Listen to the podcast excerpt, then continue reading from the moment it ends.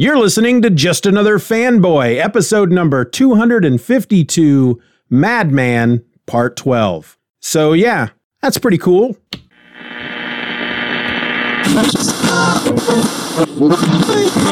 Boys and girls, your attention, please. Presenting a new exciting radio program featuring the thrilling adventures of an amazing and incredible personality.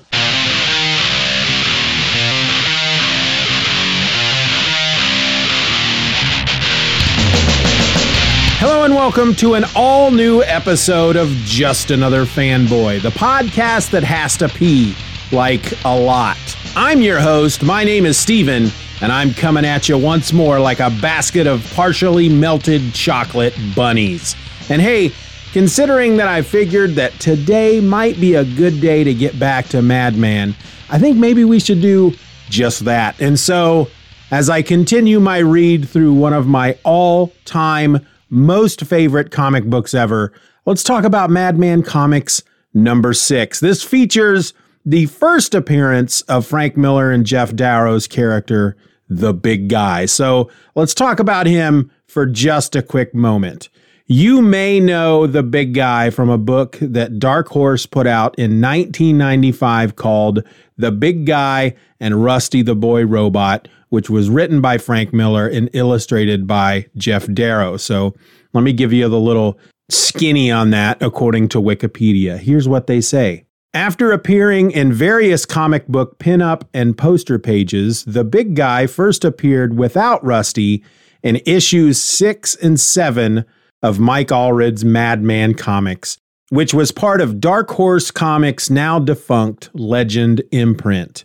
The property graduated to its own series, a large format two issue miniseries in 1995, written by Frank Miller and illustrated by Geof Darrow. The story revolves around an attack on Tokyo by a giant reptilian creature that is originated in an experiment gone wrong, and the failure of newly commissioned Rusty the Boy robot to stop the threat. Subsequently, Japan requested help from the U.S. Armed Forces, whose ultimate defense, the robot Big Guy, launches from his air carrier base and uses his awesome arsenal and good old fashioned American know how to save the day.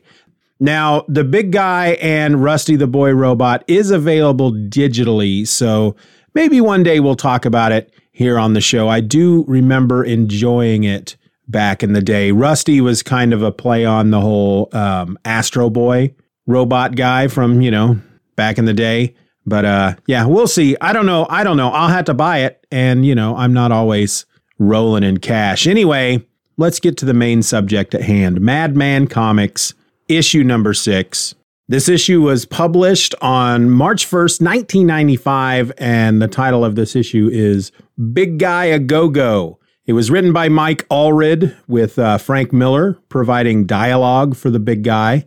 It was, of course, drawn by Mike Allred. However, Geof Darrow did draw the big guy on the cover. We've got letters by Sean Konot and Laura Allred provided the colors. Now, the official description of this issue goes like this Hang on to your hairpiece. It's Big Guy a Go Go.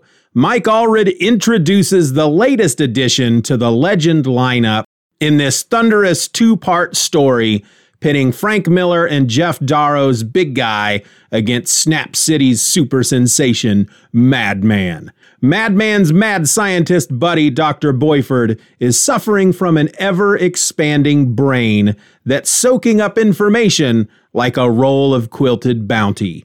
The American government figures Boiffard's got one valuable load of head cheese, so it sends its golden retriever, the big guy, to reel in the big fish. Can Madman stop the 10 foot tall, 1,200 pound armory from kidnapping his old buddy? What doesn't kill him makes him sore for weeks. That's that's the description. And the very first page it's got the title Big Guy a Go Go. It features the big guy with Madman standing in front of him. They look to be charging toward you as the reader, and the big guy saying, Heads up, pal, stay smart, we've got trouble. And then we've got a couple of caption boxes. I've said it before in these Madman stories. Madman himself, Frank Einstein, he narrates these stories, but it's typically like journal entries, but it's not it's not like set up like a journal entry. It's not like Punisher War Journal installment whatever or Batman's crime book or whatever Batman called his thing. But he's saying here uh, a real true story, a real true hero. Yep, it happened to me. I haven't lied to you yet. So we take a little bit before we get to the big guy. This issue actually opens up as Frank and Joe and Dr. Flem are heading back home from the Wee Isles. If you remember the previous issue we talked about in Madman Part 11. In that issue, there was a guy there that a like an otherworldly demon or other dimensional creature or something had sent to kill Frank. And Dr. Flem had brought along with them the android known as Astroman, who is basically an a, an android version of Frank, though he doesn't look anything like he looks like a a, a freaking android. Uh, but he's got all of Frank's memories, or at least a brain scan of Frank that they had taken at one point and uploaded into Astroman. And Astroman doesn't want Frank to die, so he takes Frank's place. He steals his costume, knocks Frank out, steals his costume, goes to uh, confront the dude that is out to kill Frank, and he gets his head blown off by this guy. And Frank, of course, comes in and and uh, and, stops the the fella eventually.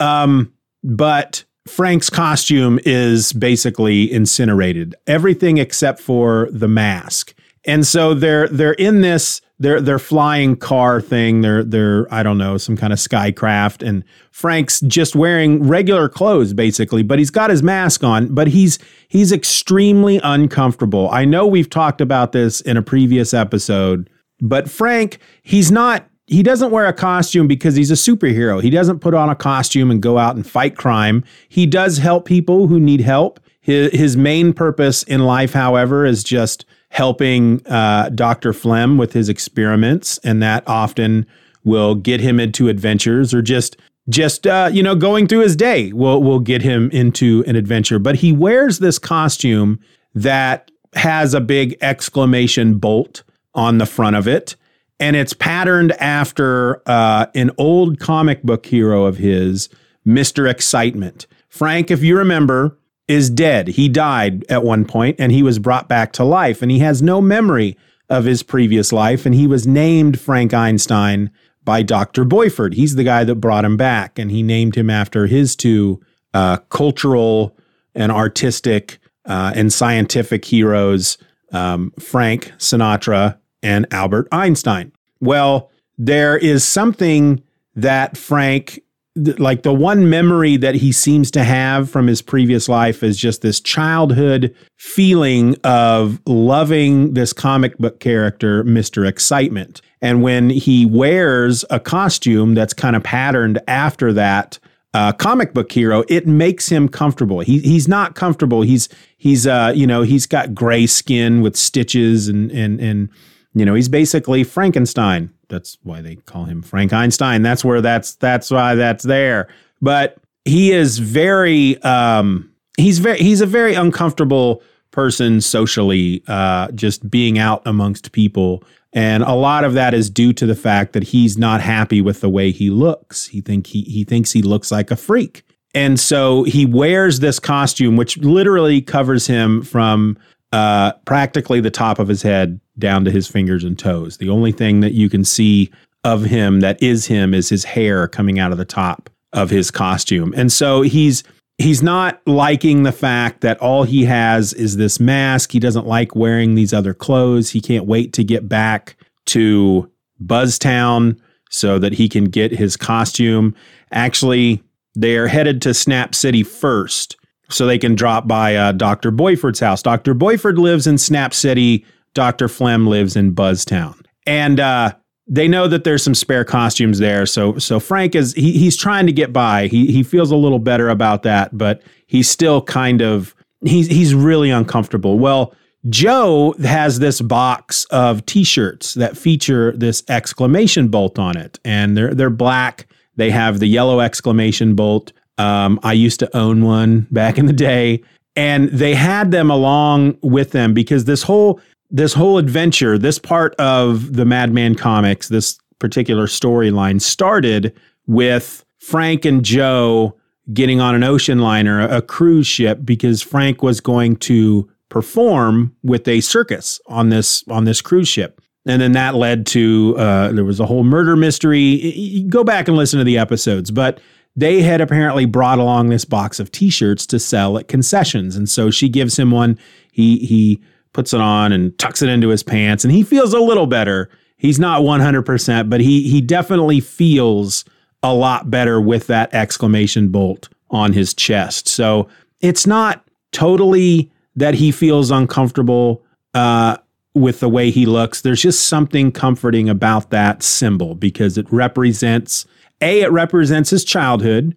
It represents uh, the only memory he seems to have of his life before he died, and it's a happy, contented memory. And so, just wearing that symbol uh, makes him feel a bit better. So Frank and Joe get dropped off in Snap City, where they have left the the Magna car that they were driving at one point in an earlier issue. And Dr. Flem takes his his skycraft back to Buzztown and says, "All right, well, we'll see you there." And basically tells Frank that he can stay with him for uh, as long as he needs. So they go heading over to Dr. Flem's place and but they notice outside of well, Dr. Flem shared an office building with a like a detective agency that uh, Joe worked for. She was a secretary for a couple of guys whose their their first names are Dean and Mike, and one of them, uh, his last name is Mattress. I can't remember what the other guy, what his name is, but Frank does not like either one of them at all, and he especially does not like Mattress. I think it might be Mike Mattress. That makes more sense in comic book terms, but both of these guys, uh, especially Mattress, is kind of a jerk. Um, I don't remember. Again, I don't remember the, la- the last name of the other guy, and I don't remember if he's a jerk or not. But, they both have glowing red eyes, which should be some kind of you know that should set off some kind of an alarm bell at some point. But Frank just knows he he he has this ability.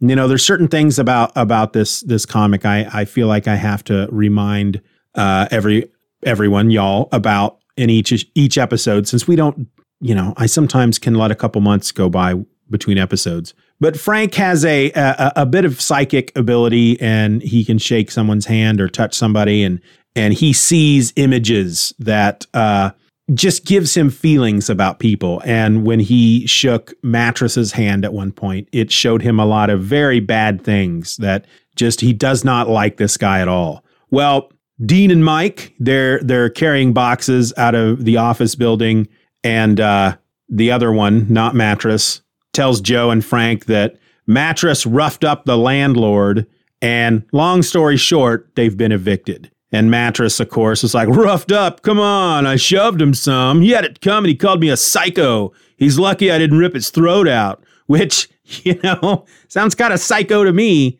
And so Frank, who you know, in his t-shirt, he's wearing these like these slacks he's got pulled up to his to his belly button basically. He looks I think he looks pretty cool. I think he looks pretty slick and he's kind of leaning back against the Magna car and he gives Mattress a little flack. In fact, what he says to him, "Wow, Mattress, it sounds like you're making great strides toward your goal on becoming a better person." And right away, Mattress is pissed off. "Shut up, fruitcake, or I'll put you over my knee." And then they, you know, they start showing fists and you go on, you just try it. And Frank's all up in his face. You just try it, go on. And Mattress pulls out a pair of guns and puts them to either side of Frank's head. Says, How's about I try to make two bullets kiss and hug in the middle of your soft head? And Frank's reaction is just to immediately he yells, he yells, try, and then just darts his head forward bites mattress on the nose and he just clamps down. He is just, he's got mattress's nose clamped between his teeth. And mattress is like, oh, let go, let go of my nose. And the other one uh, manages to to separate the two. And, you know, Joe is trying to get in the middle of them. Please, Joe, let's just go to Buzztown. And Frank says, Fine, you just remember, mattress, I'm not going to take any more of your lip trash. Which I love that. Lip trash. I've never heard that before, but I may use that at some point in the future. So, mattress, who now has a has a hurt nose, he he tells Joey, goes, help us move some of these boxes. And she's like, nah. Her words actually are fat chance. I've still got a week's vacation. So long.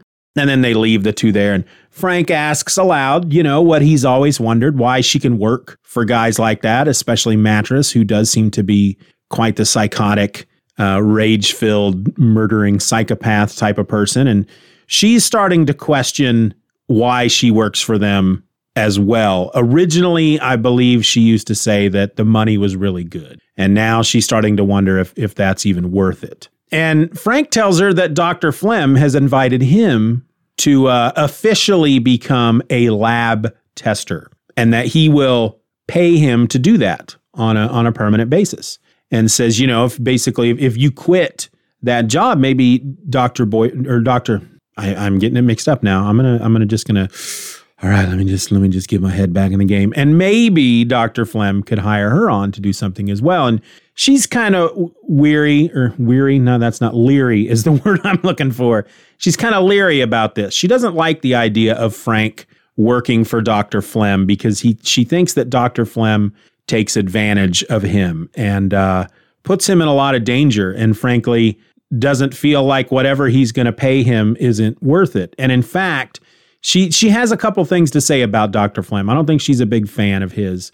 And one of the things she mentions is, you know, Dr. Boiffard, who is in the hospital because he had been injecting his brain with chemicals that was supposed to make him smarter.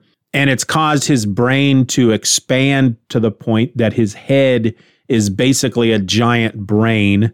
Um, that's about four to five times bigger than a normal person's head. And she asks Frank, why hasn't Dr. Flem done anything about this? I thought Dr. Boiffard was supposed to be his best friend. It just seems odd that he hasn't tried to help him in any way. And Frank says, well, maybe, you know, he's probably just working it out in his head.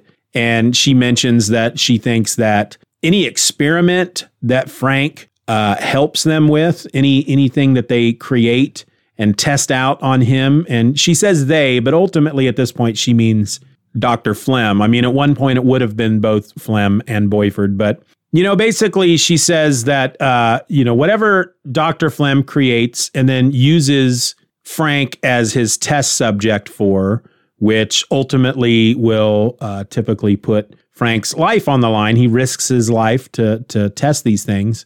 That any any money he makes off of these inventions, it Frank should get a cut of that because Frank was in, in an instrumental part of bringing these inventions to life, and Frank kind of weighs that a bit. Um, and then at one point, as they're they're driving uh, back to Buzztown, they're out in in the country between the two cities. Snap City is like the big city, and Buzztown is kind of like a, a a a small town. And they see some lights in the sky and immediately pull over. And Frank tells Joe to to take out a camera uh, in case it's a UFO. And the lights get closer and closer, and we find out that it is this. It, it looks like a big, like a blimp almost. It's a big sky ship that is very kind of retro, kind of World's Fair from the 20s, kind of retro, uh, modern design. You know what they thought would have been would have been modern back then, and and it's uh it's this giant skycraft thing that uh, they immediately recognize as being the big guy. That's his ship. And they're really excited about it. Apparently, the big guy must be some type of celebrity. Now, I'll pause here in the telling of this story because I feel my memory is such that I feel like I knew who the big guy and then subsequently Rusty the ro- the boy robot. I knew who they were when I read this book, which tells me that knowing that this is the first appearance of the big guy, that this must have been a book I I had to go out and find maybe. For some reason I read this book after I read The Big Guy and Rusty the the boy robot. I, I must because I don't I don't associate that character with Madman Comics. However, knowing that the character, even though uh, the character appeared in various pinups and whatnot before this point, this is the character's first appearance in this issue and then the next issue. And um, I always associate the the big guy with Rusty the Boy Robot, and I wouldn't have known who Rusty the Boy Robot was at this point if I had been reading this as it came out. So I must not. I feel like I I feel like I was, but maybe, uh, you know, my memory is always that I discovered Madman when I pulled the first issue of Madman Comics out of a box of new comics when I was working at the comic book store. But maybe I ran into it while I was sorting back issues, and it it made me uh, very interested in, in checking it out. And then I had to go back and find some of these other back issues, and that's why I read this after being introduced to the big guy in Rusty the Boy Robot. But I don't know. Memory is a funny thing. Anyway, they see that the big guy's ship is heading back toward where they had come from, back to Snap City. And they're wondering what he's doing in Snap City. And as they are looking back, they notice but from back the way they came, there is a fire alongside the road. And so they zip back there to find out what's going on and they find a, a moving van that's on fire. Frank goes to check out the cab and he can't get in because the thing's on fire and it's too hot. And we, we can see that the back door to the moving van is open just a bit. And and Joe's racing back there to see what she can see, and Frank's going to to head head up front to see if anybody is is okay. Anybody is in the cab, and he has to kick open the window, and there's nobody there. And they hear somebody in the back of the van in the truck. It's more of a truck. It's not a van. It's not a moving van. It's a moving truck. It's, you know, one of those big box trucks. And uh, they hear somebody calling for help from within the truck. And then suddenly out of the back of the truck comes this guy. We can't see his face, it's in shadows. There are these two small, like child sized creatures, like toddler sized creatures clinging to his back, and their heads are about three, two, two, well, twice as big as a normal kid's head. And they are shaped, the heads are shaped and colored like the frickin' moon. They look like the moon. And they're clinging to this guy's back, and they're they're both calling out the word Freon, F R E O N. And the guy's screaming, Help, they're burning me, I'm on fire. And yet he just suddenly bursts into flames. Madman knocks both of these, uh, what Joe will eventually call Moon Boys off of the guy's back. He knocks the guy to the ground and he starts throwing dirt on him to try to put the fire out. When suddenly these two Moon Boys pick up like a big dresser out of the the back or or a big like a, not a dresser like a closet you know like a a wardrobe would be the best description of this thing and they they lift it out of the back of the truck and drop it onto on top of Frank. And so Frank is now trapped, and this guy's screaming and he's on fire, and he's telling the guy to roll around in the dirt, and he he pushes the the wardrobe off of him and and runs back towards this guy to stop him. And he has at this point he's told Joe that there is a, a, fire extinguisher in the Magna car. And so she's gone back to get that. And Frank starts fighting with these moon boys who now jump on him to stop him from helping the guy that's on fire. And then, of course, there as they grab him, he starts to feel uh, burned. He's, uh, you know, yeah, that burns as they grab a hold of him. And uh, before he can catch fire, he looks like he's about, he's starting to catch fire. Joe shows up with the fire extinguisher and squirts it at, at Frank and the two Moon Boys, and they fall off of him. You can tell that they don't like the fire extinguisher, and they're like cowering there before Joe, who's who's holding the fire extinguisher over them, and they're they're yelling out "Freon, Freon!" and then suddenly, like a freaking wormhole or something opens up in the sky, and the two of them just get sucked into it. And as they're being sucked away, they are speaking, and it's kind of partly English and partly not. It doesn't make a lot of sense. They say uh, Ner wing, N E H R wing, uh, Ner wing ah dine bon freon, bye bye. And then they're gone. Uh, Frank picks up the dude who is now no longer on fire, but he's completely covered head to toe in horrible burns. Um, the way Allred draws him is he's just a, a, a black and red charred figure. You can't make out his face at all. So they load him in the Magna car and they head back to Snap City to take him into the hospital. And as they're doing this, we're getting some more of Frank's narration. And he explains that the Moon Boys, he does, we do see them again at some point down the line. And he even mentions that this guy that they're taking to the hospital, he enters back into Frank's life at some point. But he says uh, that's a different story for a different time. So when they get to the hospital, they find the big guy's ship parked outside. It's now 6:10 a.m. I, I don't know if I mentioned that this was all happening uh, in in in darkness, so um, it must have been in the very early morning hours. It's now sunrise, 6:10 a.m. Frank carries this guy into the hospital, meets a doctor or an orderly or somebody or nurse standing there, and the guy says, "Come with me. We'll take him up in the elevator to the burn unit." And Frank says, "Any chance someone could snag me a wheelchair or something?" He's not light and he's getting kind of goopy, which sounds pretty gross. And then we skip to a little bit later. We find out that uh, the the guy is now stable, but sh- the the nurse or the doctor, um, it's a doctor. The doctor tells him that there's something odd about the man. That his his skin is rapidly changing, almost healing via his intestinal tract. She says the best way to describe it, a vomitous material is replacing his seared flesh. And Mad Frank scratches his head and he goes, eh? And she says his skin is turning into puke. And and once she said that, I I knew who this guy was. We will see him later. Um, maybe issue eight, maybe issue nine. Anyway, Frank thinks that's gross and says, Well, like I said, I don't really know the guy. I really must be going. And he decides while he's there, he's going to go check in on Dr. Boiffard, even though they're not allowing visitors. He, he he's he's he's just going to take a look. But when he gets to the ward where they're keeping Dr. Boiffard, it's supposed to be a, a secured ward, and he doesn't see any security around. Doors are wide open, and he finds that Dr. Boiffard is not in his room. And uh, an orderly tells him that they re- that Dr. Boiffard's no longer there. They released him to the big guy who had government authorization, and that they're probably out front by now. And so Frank runs to a window and he can see the big guy carrying Dr. Boiffard out on some kind of like floating gurney. And as he's watching from the window, suddenly he is there.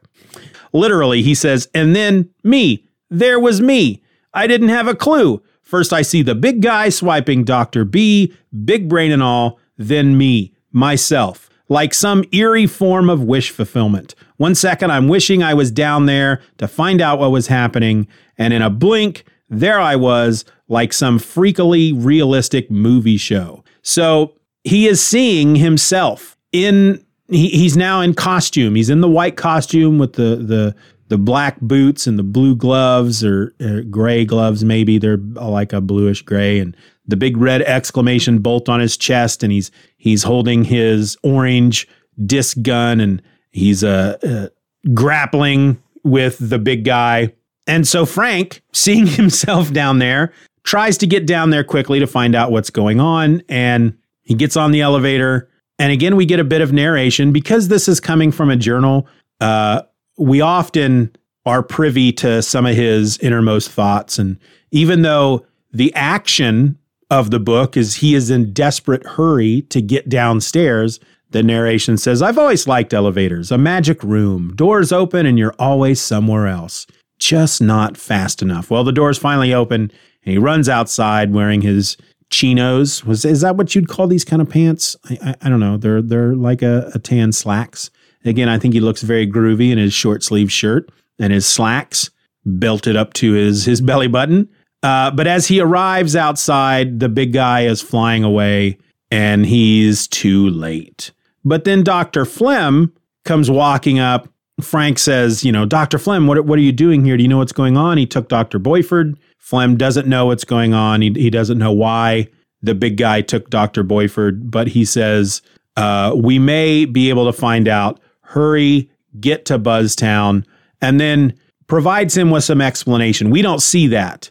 Uh, we see Frank and Joe back in the Magna car heading back to to Buzztown or heading to Buzztown, and his narration saying that Dr. Flem quickly explained what happened. And so then when they get to Buzztown, there's Dr. Flem in the house, and we learn very quickly that uh, this was all due to time travel.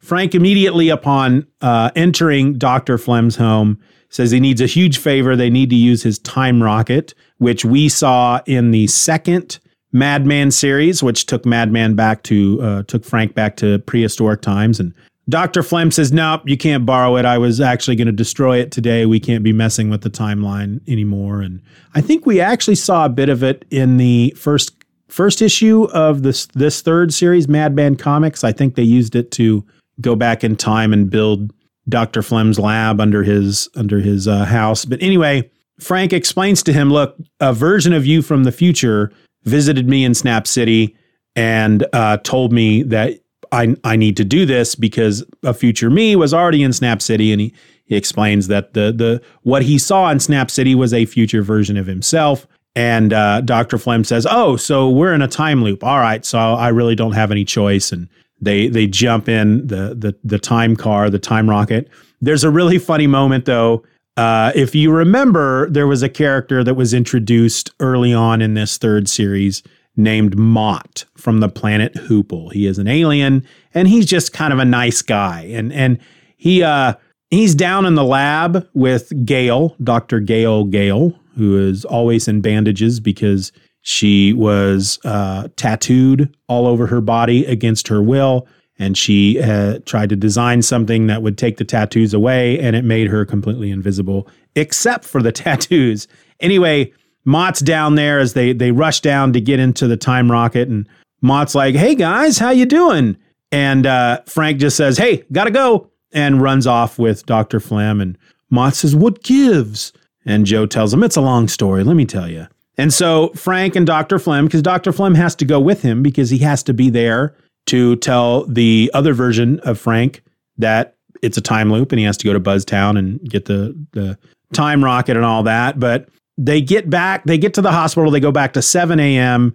and we see Frank now in his in his costume attacking the big guy who is basically, you know, he says, Where are you taking him? And the big guy says, That's classified, son. Frank says, Hold on there, big fella. That's my friend you're toting off. To which the big guy's reply is, He won't be hurt.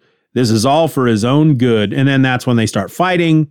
The big guy, of course, you know, he's a big seven foot tall robot and he sticks Frank in a dumpster and places a Volkswagen Beetle on top of the dumpster to keep him in. Frank manages to kick the side of the dumpster out, uh, but again, he's too late as the the big Skycraft or whatever his his uh, his ship is called is starting to take off. But Frank manages to jump on board the outside of the the big Skycraft and is clinging on to the windshield as they're taking off. And he says, "Oops!" in his in his narration. "Oops! Brainstorm." Riding a rocket makes you think. Options fly through my mind as my fingers began to slip. It occurred to me maybe I should have caught one more time trip with Dr. Flem slightly earlier. Then maybe I could have snuck inside the cargo hold. Oh well. And as he's about to slip free, the big guy opens up the window, reaches out, and he grabs a hold of Frank's arm. We're assuming to pull him in. And then that's uh, that's when the issue ends. Um, Again, I say this every single episode.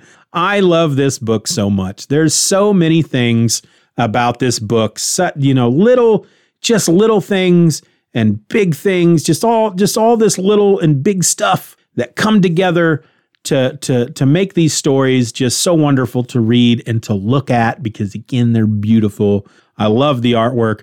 There's a, a small moment when Frank is looking out the window and he sees himself fighting the big guy and he starts rubbing his eyes and then he shakes his head back and forth like to, to, to clear the cobwebs from his brain. He can't believe what he's seeing. And there's a little bit of uh, noise effects written in that says wubba wubba, which is the sound of him shaking his head back and forth, wubba wubba. And uh, again, the look of Frank in his sl- uh, uh short sleeve t shirt and slightly baggy, pulled up to the belly button uh, slacks. He just looks really slick. He looks there's there's just this look, this feel in this book that kind of like the big guy and his ship uh, looks as if it was designed in the 20s. Uh, you know, this pop art, modern, this is what we think everything will look like in the future. You know, in the 90s, back in the 20s, this is what we think everything's going to look like in the future. And and yet it that's just part of it. It's not everything isn't like that. I mean, everything of course, cars look like cars. Regular the, the the moving truck, for example, looked like a moving truck. It didn't look like the type of moving truck that somebody in the in the twenties would have designed as a moving truck from the nineties. Uh, but the for for example, the style of Frank, the way he looks in this T-shirt with these pants, he looks like uh, somebody from the, well the twenties, thirties, fifties, sixties. You know, wearing a wearing a you know like they're in their suit but they took their suit jacket and their their their dress up shirt their button up shirt. They took it off. So they're just wearing their t-shirt and their suit pants and their their uh, dress shoes. Because his t-shirt is it's it's not baggy. It's not a loose fitting t-shirt. It's it it it clings to him kind of tight like an undershirt would and i don't know i just i love the look of this i love the little moments i always love frank's thoughts throughout the book the things that he thinks about and his relationship with joe i talk about that all the time too i just i just love the two of them they're such a great couple. I love that she she really looks out for him she's she's concerned about the fact that he's kind of hitched his sleigh to Dr. Flem, who she doesn't, she just, she doesn't feel like Dr. Flem has Frank's best interests in heart, in, in, in, in, in his heart. Is that, I'm not sure the phrase. I had the phrase in my brain. In mind, his best interests in mind. Yeah, that's, that's the phrase I'm looking for. She just, you know, she's very protective of Frank uh, because she loves him and she doesn't want anything bad to happen to him. And she just does not know, she doesn't feel like she can trust Dr. Flem, and she feels that Dr. Flem has only his own interests in mind, and and to to to Dr. Flem, Frank is just a tool to to to get what he wants in the end. Now, I don't know that I necessarily feel that way about Dr. Flem. Um, I think Dr. Flem is your kind of your typical mad scientist type. He's like a Reed Richards type who maybe is just so into his own brain and his own thoughts. You know, he's probably on the spectrum. And uh, doesn't think about other people's feelings all that much, not on purpose.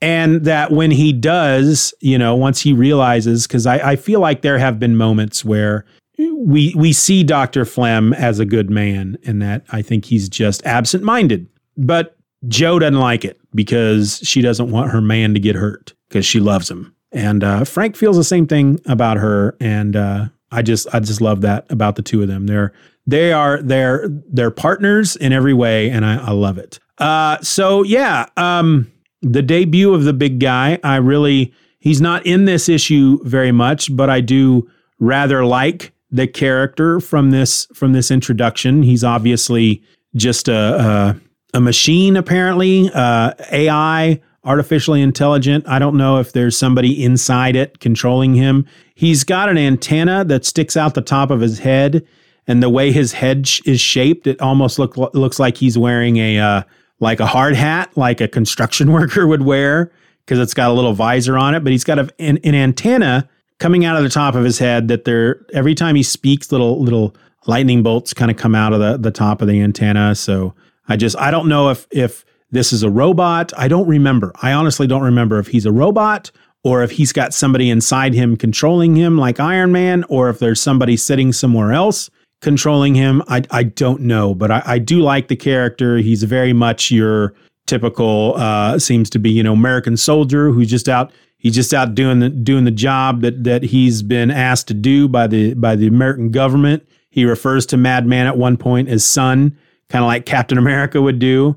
Uh, there's a moment because when Frank's kind of grappling with him, the big guy says, No, I'm sure you don't mean any harm, son, and neither do I, but you've got to back off and let me do my job. And then as he is as he's leaving, he stuffs Frank into the dumpster and he's telling him, I won't report you. I'm sure you meant well, but the security of the nation is at stake. And then as he's starting up the engine on his uh, Skycraft thing. He says, Hope that boy didn't hurt himself. He didn't seem like a bad sort. He's just uh, there's something about him I like. I, I automatically like this this guy, the big guy. He's he's not here to hurt anybody. He's doing a job. He's doing what he feels needs to be done, and he's not doing it uh, in a in any way that uh, would endanger anybody else, or at least he's trying not to. Um, really good first part of what looks to be a fun two part adventure. The cover to the second issue, to me, I haven't looked it up, but it looks like it was completely done by Geof Darrow, and it it looks freaking crazy amazing. Um, so I'm really looking forward to to reading that book. I'm not gonna right away. I'm gonna wait until it's time to to do another episode. But again, I'm gonna say this again. I say this every time. Are you reading along? Do you like Madman? Are you reading them at the pace that I am? Reading the the issue and then listening to the episode? Are you saving? You know, maybe you're listening to this episode uh, two years from now and you've saved up all the episodes. You've been skipping them as I've recorded them, and you're waiting until I'm done so that you can go in and binge them all as you read the books. But uh, either way, I would like to hear from you. Just another fanboy at gmail.com. Are you reading Madman? Are you enjoying it? How did you get into Madman? Are you reading it because of my episodes? And have I disappointed you completely? Or have you been uh, a big fan like I have since the 90s? Let me know, just another fanboy at gmail.com. You can also go over to the forums, forums.justanotherfanboy.com. There will be a thread for this episode. You can, you know, a talkback thread. You can leave your thoughts there as well. Heck, if you wanted to get out your old phone and make a little voice memo type thing, record your thoughts and email them to me at just another fanboy at gmail.com. You can do that as well. Uh, I'm going to play that kind of stuff on the show. I want to bring back listeners' feedback. You know, listening to these just another fanboy classic episodes, and I'm I'm I'm doing just just you know listeners' feedback, and there's voicemails and and and emails and and posts from the forum from back then, and and uh, I really enjoyed uh, that as part of doing the episode back then because it really felt like uh, there was a community, and and frankly, it it, it, it helped me feel like people were listening. Because uh, I think it was Derek Coward, Derek Coward from Comic Book Noise used to always say, and he probably still says it today, that the greatest currency a podcaster can receive is uh, your feedback, your thoughts, your responses, your emails. You know, it I can look at the numbers and see that so many people downloaded the show, but that doesn't tell me that you're listening to it. doesn't tell me that you're enjoying it. That's how podcasters like us get paid. Get paid with your kind words. And it it, it gets us through the night and it gives us the the the inspiration and the gumption to keep going and to make that next episode and make them more fun for you. On the other hand, when I start getting feedback and I know that people are listening, it makes me kind of nervous you know, do you remember? Uh, did you ever watch WKRP in Cincinnati? There was an episode where Dr. Johnny Fever found out that uh, exactly how many people were listening to WKRP. The the ratings came out, and they his show did very well. And you know, this is how many on average how many people are listening. And once he realized that people are actually listening to his show, he kind of froze on the air at one point. You know, I get that. I get it because uh, unless you think about that, as far as I'm concerned, you're just talking to yourself. And then once you once you learn that people are listening, especially when I found out I find out, you know, people I know, when I find out somebody somebody that I know is listening, it almost makes it even more weird. Not that I discourage people that I know from listening, but there's always a part of me that's like, oh man, Jimmy Joe John just heard me say that. I gotta I gotta see him tomorrow or, or whatever, you know, but still, eh, that's just me saying my saying my stuff, just like Frank would do. That that's my own version of Frank's narration boxes, a, a peek into my mind as you're listening to the show, and just like it's a peek into Frank's mind as you're reading through his adventures. But with all that being said, we've reached the point of the show where I say, I want to thank you all for spending this time with me today. And, you know, I have it actually written down where I say, I had fun. How about you? But I always have fun. And I hope that you had fun. And again, I'd love to hear from you. Send your thoughts to just another fanboy at gmail.com and tell me what you thought of this particular episode right here And uh, I'm going to read that out on a future episode. I also encourage you to subscribe to the show, whatever podcasting app you're using to listen to the show, subscribe. That way you don't miss an episode. You can even leave us a five star review if your podcasting app allows you to do that. And really, honestly, you know, when I talk about never missing an episode, if you truly don't ever want to miss an episode, then you should subscribe to my newsletter. It's called Steven Says Stuff, and you can find it over at justanotherfanboys.substack.com. It is completely free, and I'm going to email you every time I release an episode, whether it's just another fanboy or the upcoming Superman Super Show or event or else. I am going to email you whenever I release an episode. And the email will have uh, the listener right there. You can listen to it right there um, or open it up in your podcast app of choice. The theme song for this episode was written and performed by Derek Nybarger of Atomic Zombie Records. You can find more of his music over at atomiczombierecords.bandcamp.com. And hey, do you want to be cool?